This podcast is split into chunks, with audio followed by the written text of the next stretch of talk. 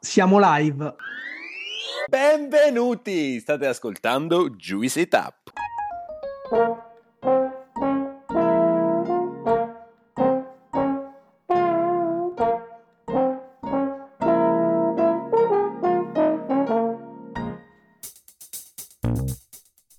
Siamo Gianluca, Alessandro e Claudio, tre amici che si sono conosciuti ai tempi dell'università a Pollenzo. Siamo molto diversi tra noi, ma condividiamo una grande passione per l'enogastronomia, per tutto o quasi tutto ciò che è edibile e potabile. Una di quelle amicizie costruite tra piatti di pasta e bottiglie di vino.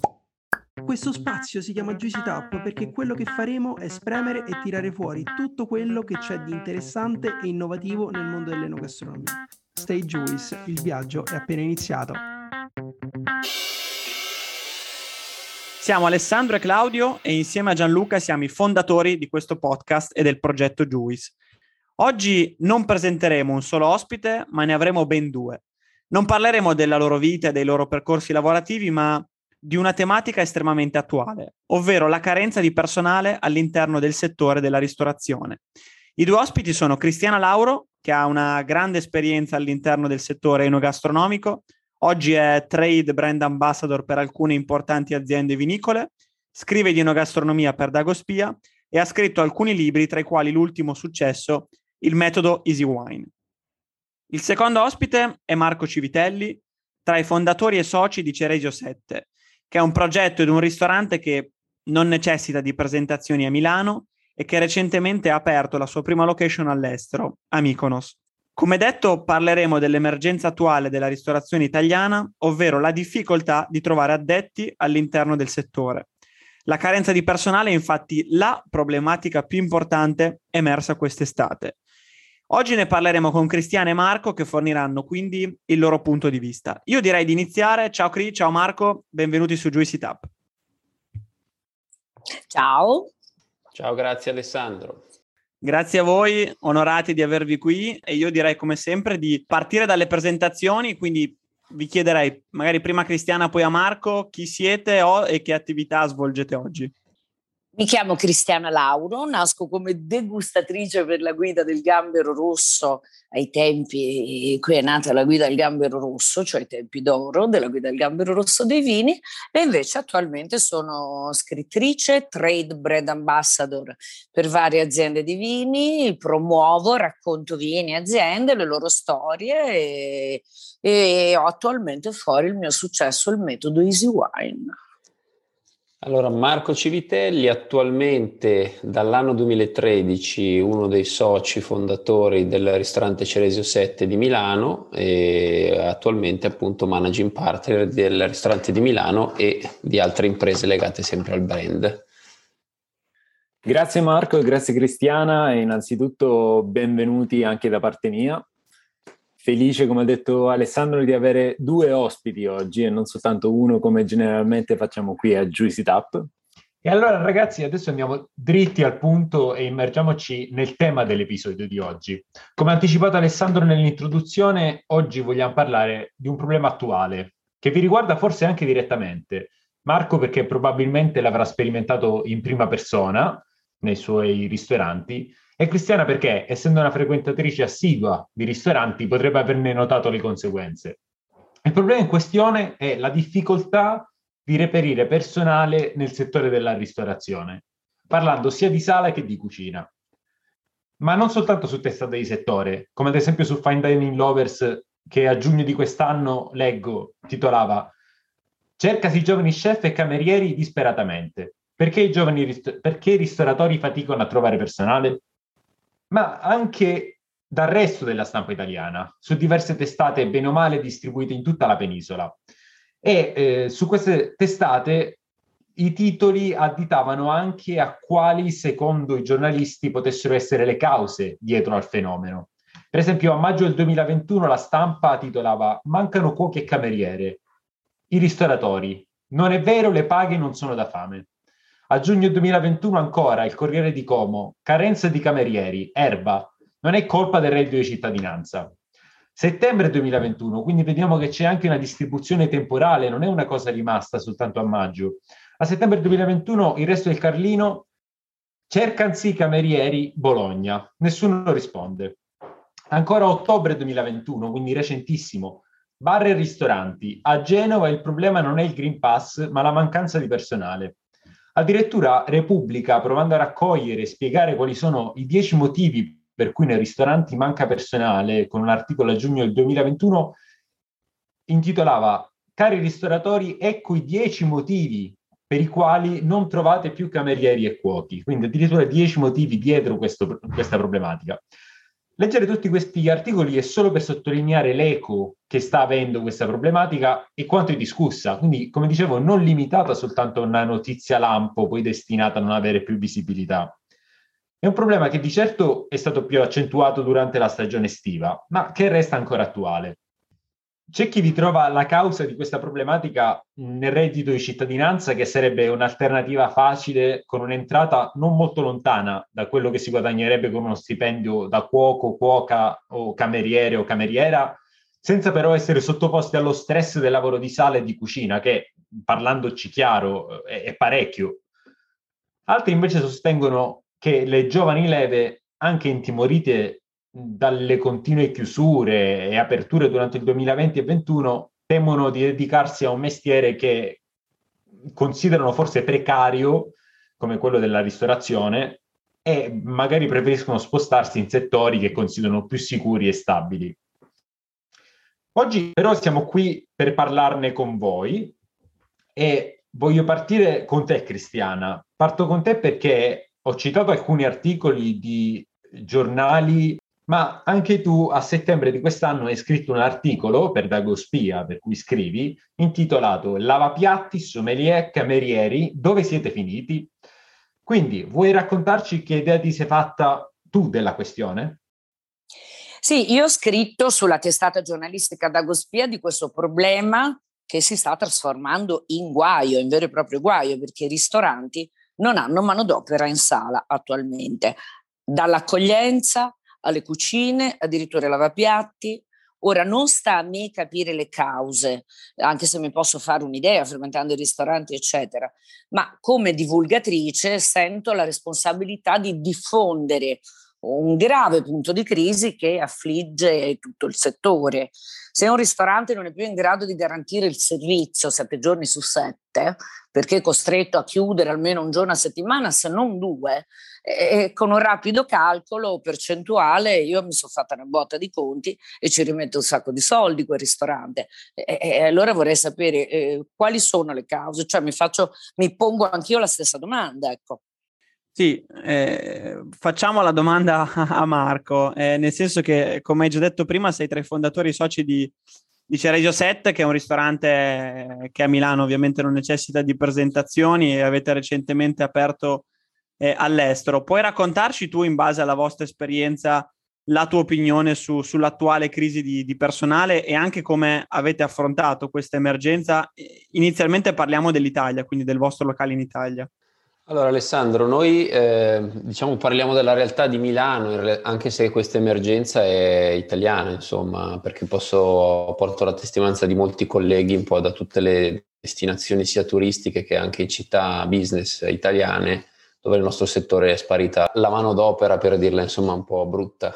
Noi abbiamo avuto chiaramente, come tutti, un arresto con le chiusure obbligate durante il periodo del Covid e quindi abbiamo messo a riposo tutti i nostri collaboratori in cassa integrazione, sostanzialmente personalmente senza rinunciare a nessun contratto, mantenendoli tutti congelati attraverso gli strumenti che venivano messi a disposizione. Ovviamente fiduciosi che con riprendere l'attività li avremmo ritrovati tutti pronti al via. Il Covid in realtà eh, ha rappresentato uno dei primi fattori di, di erosione del numero di addetti nel nostro settore, cioè le persone hanno imparato a stare a casa e hanno imparato che cosa vuol dire stare a casa, stare a casa la sera, stare a casa nei weekend, anche in condizioni chiaramente disagiate come quelle che insomma vivevamo tutti perché eravamo obbligati a stare a casa. E, e dove invece la nostra professione, soprattutto quella di sala, ma anzi no, ancora di più quella di cucina, invece è fatta di eh, impiego quanto gli altri riposano, no? eh, in particolare poi nella realtà di Milano, tanti, con un fermo di tanti mesi solo sostenuti dalla cassa integrazione, hanno anche fatto due conti, hanno capito che non era sostenibile a medio e lungo termine magari un altro periodo lungo o abbastanza lungo senza lavorare, perché insomma a Milano è, il Covid ha fermato tutto tranne l'avanzare degli affitti e del costo insomma delle abitazioni. Il commerciale è crollato totalmente, ma di contro invece l'abitativo è sempre sulla breccia, sempre una delle città più care d'Italia. Quindi già le persone avevano una diminuzione sensibile del, del loro, del, delle loro retribuzioni, senza contare che non lavorando non avevano le mance. È arrivato il Covid, hanno capito quanto è bello stare a casa e quanto era caro però stare a casa a Milano. Quindi sostanzialmente abbiamo avuto la nostra piccola Milan exit, cioè Milano si è svuotata si è svuotata di operatori del nostro settore. O chi invece è rimasto a Milano ha fatto due conti e ha detto a parità di stipendio eh, vado a fare un altro lavoro che sicuramente ha una componente meno importante a livello di ore lavorate. Quindi diciamo a parità di retribuzione, quindi molte delle persone che lavoravano nella ristorazione, che non, non lavoravano da noi o nella ristorazione con ambizione di carriera o per continuare nel settore, ma semplicemente per avere un impiego, hanno spostato la loro il loro settore di impiego da un'altra parte, cioè la ristorazione comunque faticosa, impegno orario, rinuncia a molte eh, dei, dei, momenti di, di, di, libertà che invece ti garantiscono altre professioni, allora hanno detto magari vado a lavorare, faccio il postino, vado all'S lunga, cioè faccio altro sostanzialmente. Ed è così che praticamente abbiamo perso davvero tante persone. Ha resistito chi fa questo per scelta lavorativa, ma il fattore più importante purtroppo è che da anni ormai si sta perdendo un po' la dignità e l'attrattiva verso questa professione, quindi diminuiscono tantissimo le persone che iniziano a fare il cameriere, il cuoco per continuare a farlo, perché vedono a distanza di 5-10 anni l'aprire un locale, il far carriera, eh, andare a lavorare, che so, in catene alberghiere nel segmento corporate, quindi grossi avanzamenti abbiamo di contro tante persone che lo fanno proprio per mantenersi durante gli studi, quindi quando finiscono il loro percorso in prestito alla professione hanno finito e non c'è ricambio perché gli addetti veri formati dalle scuole praticamente non ci sono più. In ultimissima posizione metterei quello che denunciano tutti, che gli strumenti di assistenzialismo hanno rovinato il settore della ristorazione. Sì, hanno diciamo contribuito a far sì che le persone scelgano con più calma cosa fare quando riniziare, ma non lo metterei in testa alle cause della, della sparizione del, degli addetti ai lavori dal settore della ristorazione. Cioè reddito di cittadinanza e similari non è secondo me la prima causa, è una delle ultime. C'è, ma è marginale. Posso dire una cosa mia? Sintetica. Assolutamente, metti un po' di pepe alla discussione, dai Cri. Eh, no, perché secondo me Marco è andato molto leggero sulle, sull'assistenzialismo, sulle indennità mensili di disoccupazione e i redditi di cittadinanza, che sono quelle due cose, diciamoci la verità, e che sono invece un vero disastro e che secondo me influiscono e contano molto più di quanto Marco abbia detto. E poi effettivamente il costo del lavoro, perché per, per eh, un datore di lavoro un dipendente costa eh, eh, eh, il doppio di quello che il dipendente prende in busta paga, diciamola in soldoni. Io tendo ad essere molto sintetica quando parlo, però sono tre punti, cioè assistenzialismo, inteso come indennità, come si chiama NASPI, indennità mensile di disoccupazione reddito di cittadinanza, che è un'altra cosa, e il costo del lavoro influiscono e incidono moltissimo. Le scuole di cui parlava adesso Marco, di, di, di, di, formazione, francamente sono state un bel po' carenti anche prima, diciamoci la verità. Adesso non è che all'improvviso. Mm, c'è invece una cosa molto interessante che ha detto Marco e che fa rabbrividire, cioè fa tenerezza, e effettivamente che in un anno di chiusure, perché la maggior parte dei ristoranti e, e, e nelle principali città italiane sono stati chiusi, Ecco, questo periodo di chiusure ha eh, messo i ragazzi di fronte al fatto che a casa da mamma si sta meglio, eh, ci si alza allora, ci si alza più tardi, eh, un piatto caldo da mangiare c'è, non si paga l'affitto ed effettivamente a Roma, a Milano, nelle principali città italiane, gli affitti sono troppo cari.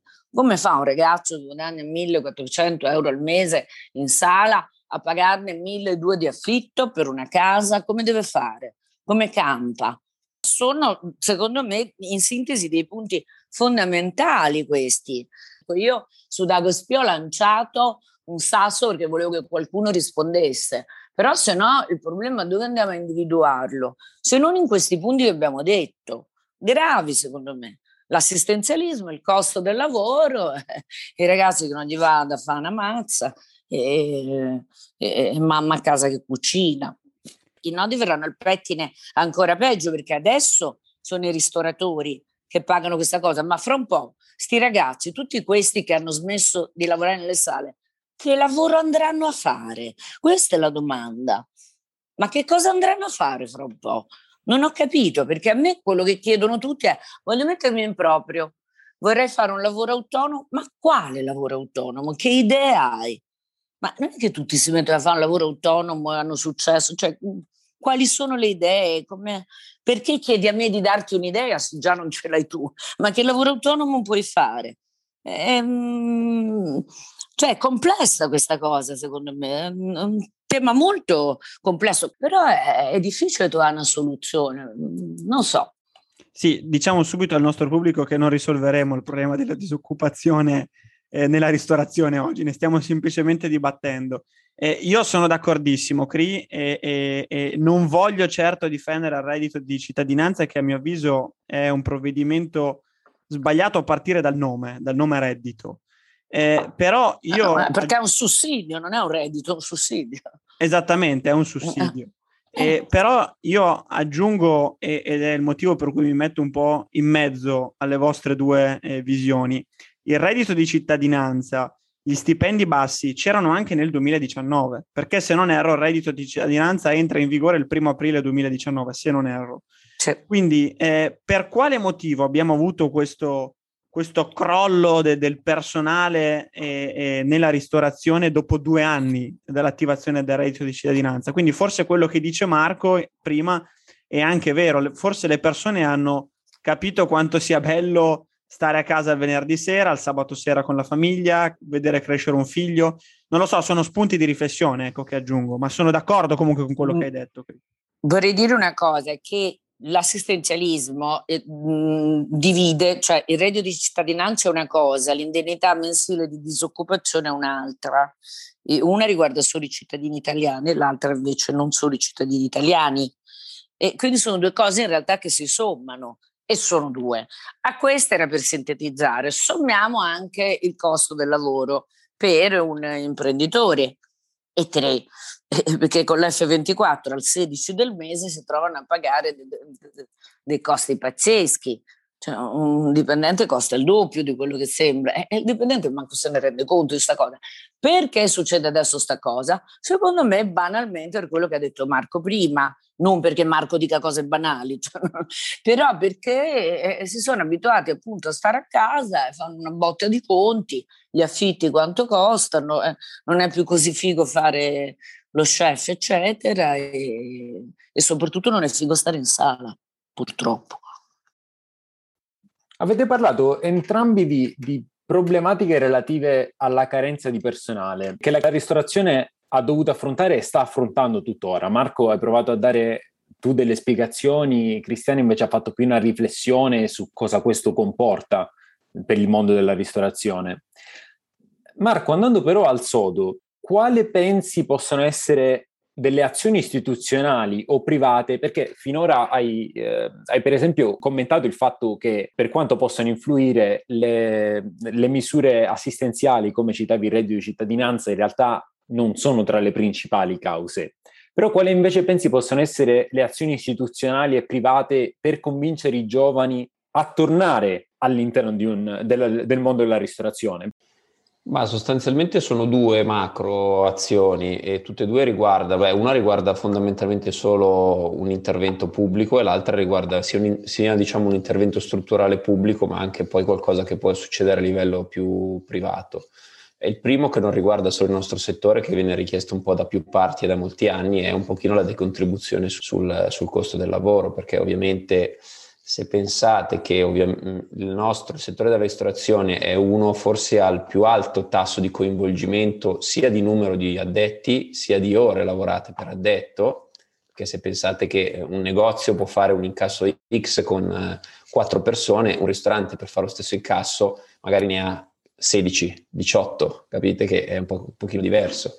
Quindi per, per ogni, ognuno chiederebbe la stessa cosa, a maggior ragione per il settore ristorativo, cucine, catering, eccetera, una di contribuzione in modo tale da poter spostare un pochino di vantaggio anche sulla busta paga del lavoratore, che quindi si vedrebbe chiaramente riconosciuto un, una, una, retribuzione maggiore il, e quindi sicuramente sarebbe attrattivo. E il secondo più importante di tutti invece è la scuola, nel senso è una professione per cui ormai le scuole sono diventate eh, dei parcheggi per gente che non aveva voglia di studiare, almeno erano diventate così.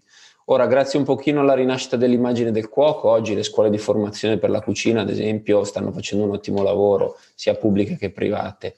Di contro, la scuola, la, la vecchia scuola alberghiera che formava anche l'addetto di sala, sostanzialmente o non c'è più, o le classi sono vuote, o scelgono tutti di fare il cuoco, e quindi nessuna scuola sforna più nessun addetto competente, cioè nessun collaboratore formato. E questo è il dramma, c'è un buco totale che durerà magari 5, 6, 7, 8, 10 anni. Se non si insegna la professione a scuola, è impossibile renderla attrattiva, è impossibile comunicarla ed è impossibile che troviamo persone che scelgano di fare questa professione come carriera sostanzialmente. Ma non li sfornava neanche prima, però. Mm, diciamo che prima non li sfornava, però almeno prima c'era un, un numero di, di, di, mani e di braccia che uscivano, eh, non di cervelli, diciamo, però almeno uscivano le braccia. Adesso manco più le braccia escono. Manca proprio la partecipazione, tanti istituti sono chiusi, non esistono neanche più. Alcuni esempi invece A meno male. ci sono. Eh, eh. Se, serve tutto serve, perché diciamo per, mm, siamo arrivati come per le lingue a impararle parlando invece che studiare la grammatica.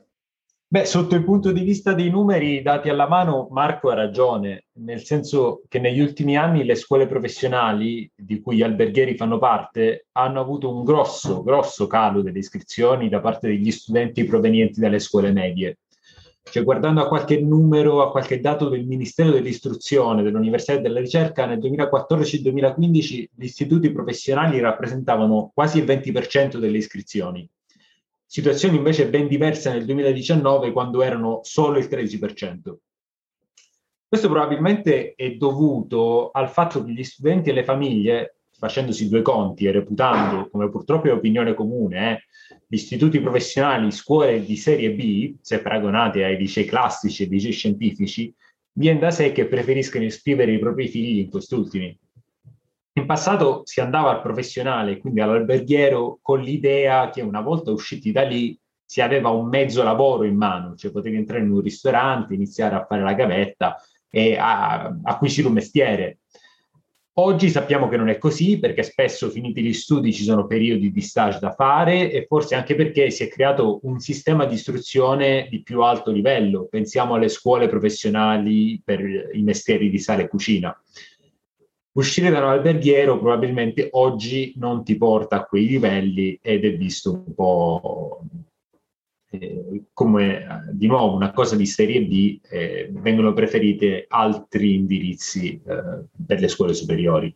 Che abbiamo di contro i nostri vicini di casa che sono esempi, un esempio in positivo, cioè la Francia, dove da sempre eh, la professione del cameriere di sale è molto meglio pagata rispetto all'Italia, perché comunque sin dall'accesso al prima, alla prima esperienza lavorativa arrivano delle persone che perlomeno sono state minimamente formate e gli istituti che li formano a livello non, non universitario, su scuole superiori, scuole tecniche, quelli danno un curriculum tale per cui possono anche pretendere determinati soldi, dove noi invece in Italia ci troviamo davanti alla prima esperienza dove raccogliere ragazzi che vengono pagati per imparare da zero, perché così è.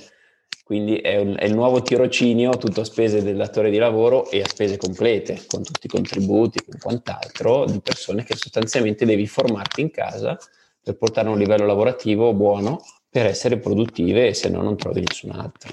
Questa è la, è è la dura realtà degli ultimi anni. Sì, infatti Marco, noi abbiamo intervistato, penso tre episodi fa, ehm, un istituto tecnico superiore, proprio per affrontare la tematica del, del pronti subito, no? quindi di, di, dare strumenti pratici a, ai ragazzi per poter entrare immediatamente nel mondo del lavoro. È chiaro che non esistono, secondo me, al momento degli istituti tecnici superiori che preparino le, i ragazzi a, a, al tuo lavoro, no? quindi allo stare in sala, a come rapportarsi con i clienti, a, a, raccontare quello che è un po' la tua realtà. Ti chiedo, siccome avete appena eh, aperto recentemente a inizio estate in Grecia, a Mykonos, eh, puoi raccontarci quella che è stata la tua esperienza nel, nel, formare lo staff, sia a livello quantitativo, che abbiamo capito che ora è il primo problema, ma anche a livello qualitativo? Quindi hai avuto difficoltà a trovare personale preparato? Dicevo che il ristorante stagionale è un pochino diverso come dinamica. Se trovi, diciamo, le posizioni chiave con largo anticipo, riesci poi a trovare delle piccole squadre eh, sia di sala, di cucina, lavaggio piatti, hostess, che vengono ingaggiate venendo magari via da un'altra stagione invernale. Quindi sulla numerica è molto più facile reperire il personale, almeno per l'apertura. Eh. Il problema grosso è doverlo sostituire in corsa se qualcuno va via, quello è veramente difficile, ne abbiamo trovato enormi difficoltà, tant'è che sostanzialmente non abbiamo ricoperto nessuna delle posizioni che andavano via, tirando un pochino di più la corda a noi perché quando ormai quando la gara è partita nelle stagioni estive non trovi nessuno. O lo rubi al vicino di ristorante gli offri un po' più di soldi o se no non trovi più nessuno. Quindi sulla quantità non è un problema. Sulla qualità eh, anche qui è uno scenario del tutto diverso. Trovi dei buoni professionisti molto settati sulla produttività e sul, eh, sul denaro sulla retribuzione. Loro devono produrre il massimo nel poco tempo che gli è dato perché le stagioni sono molto corte e poi magari vanno a fare una stagione invernale da qualche altra parte. Molta meno passione, molto più rigore e, molto più impostazione anglosassone, cioè trarre il massimo da ogni tavolo. Più catena di montaggio, un po' meno poesia. Lato, questo no, lato, mm, lato dietro le quinte, eh, lato quello che vediamo noi. Dopodiché il cliente vive un'esperienza comunque identica, bella, se non migliore. Ecco. Ah, tutto chiaro. Siamo sintetici, siamo quasi arrivati alla fine della chiacchierata. Ce l'avete già un po' detto, ma se, se, dovreste riassumere, quali sono i punti per cui dare un segnale di ottimismo ai vostri colleghi ristoratori? Quali possono essere? Cioè, pensate che questa situazione possa perdurare anche nei prossimi mesi, il prossimo anno, o, o vedete alcuni segnali di speranza, anche solo nella ripartenza dell'economia, ecco? Cioè, sì, sono assolutamente ottimista, vedo segnali non solo di speranza, ma proprio vedo il vento in poppa e penso che, come dicevo prima, ma tutti questi che se ne stanno andando via dalla ristorazione, ma dove vanno? Vedrai che torneranno tutti a bussare alla porta, tutti con la coda fra le gambe. Io sono sempre molto sintetica, eh, pane pane, vino al vino. Sentiamo cosa ne pensa Marco. Ah, eh, la penso abbastanza come cristiana, nel senso il, il mercato eh, dal punto di vista della domanda è ripartito fortissimo, sicuramente durerà ancora un annetto almeno questa mancanza di personale, si presenteranno e troveremo delle figure diverse, ma le troveremo. Sicuramente, ci sarà un nuovo mercato, nuove persone, qualche straniero in più, volenteroso magari qualche italiano in meno che sarà ancora a casa sul divano. Pienamente d'accordo con Marco. Marco, a questo punto ti faccio una domanda. Come avviene la selezione del personale nel tuo locale, nei tuoi locali a questo punto? Perché abbiamo parlato di, di carenza, abbiamo parlato del fatto che voi pensate che torneranno tutte le persone che, che, che adesso mancano. Come scegliete il personale sia di cucina che di sala? Ah, in questo momento se hai due mani, due gambe e abiti a Milano sei preso, sostanzialmente. Questo è un messaggio a tutti gli ascoltatori che da sempre sognano di lavorare dentro no, Serie 7. Scherzi a parte, eh, tramite candidature spontanee o presentazione da parte di persone che conosciamo, facciamo tre colloqui, il primo conoscitivo, il secondo con eh, il responsabile di reparto, quindi cucina, sala e l'ultimo con tutti i soci. E poi, se i colloqui vanno bene, facciamo fare una settimana di prova con dei contratti a chiamata pagata, quindi per vedere un pochino come si comporta la persona, il candidato, ma più che altro per capire come si ambienta all'interno del, del locale, se gli può piacere, più che altro a lui, perché in una settimana capisci poco. E poi se la prova va bene, sottoponiamo il contratto di assunzione e lo assumiamo. Beh sì, che ho apprezzato la battuta raffinata di Marco Civitelli, sanno due gambe, due braccia, era sottile, l'ho apprezzata perché capisco frequentando i ristoranti regolarmente e sentendo le versioni di tutti ho apprezzato la sfumatura, era molto raffinata, bravo Marco, purtroppo è così. Visto che abbiamo parlato di formazione prima, eh, Cristiana ha scritto un libro importante per il mondo del vino, direi l'anno scorso, Cri, è uscito l'anno prima, il metodo Easy Wine. Vuoi raccontarcelo, dirci com'è andata? Qual è il messaggio che voleva passare dietro questo libro? È andato benissimo e sta andando benissimo perché ancora nella, in, in, edizione, in, è uscita una nuova edizione ancora e quindi è andato benissimo. Il metodo Easy Wine è semplicemente un modo di parlare, avvicinare le persone al vino con un linguaggio semplice a portata di tutti, comprensibile per tutti, perché non amo le, mm, non mi piace quello che si è creato intorno al vino e anche alla ristorazione, anche alla gastronomia, eccetera, che allontana e non include. Eh, il mio libro si intitola eh, Il metodo di Wine impara il vino in poche mosse e in 120 pagine impari a dire qualche parola azzeccata, giusta, sul vino invece al posto di tante boiate. Ma a questo punto, secondo me, possiamo muovere verso l'ultima parte della nostra intervista, che è la parte che ci piace di più. Si chiama Piccola pasticceria. E come durante un pasto, alla fine di un pasto, anche nelle nostre interviste, la piccola pasticceria è il momento che chiude il processo. Ed è il momento in cui chiediamo ai nostri ospiti un consiglio su un libro, un podcast, un film, un album, un brano musicale, un corso, comunque qualcosa che eh, durante il vostro percorso vi ha aiutato a formarvi, eh, vi ha ispirato e che pensate possa essere di ispirazione anche per chi ci ascolta.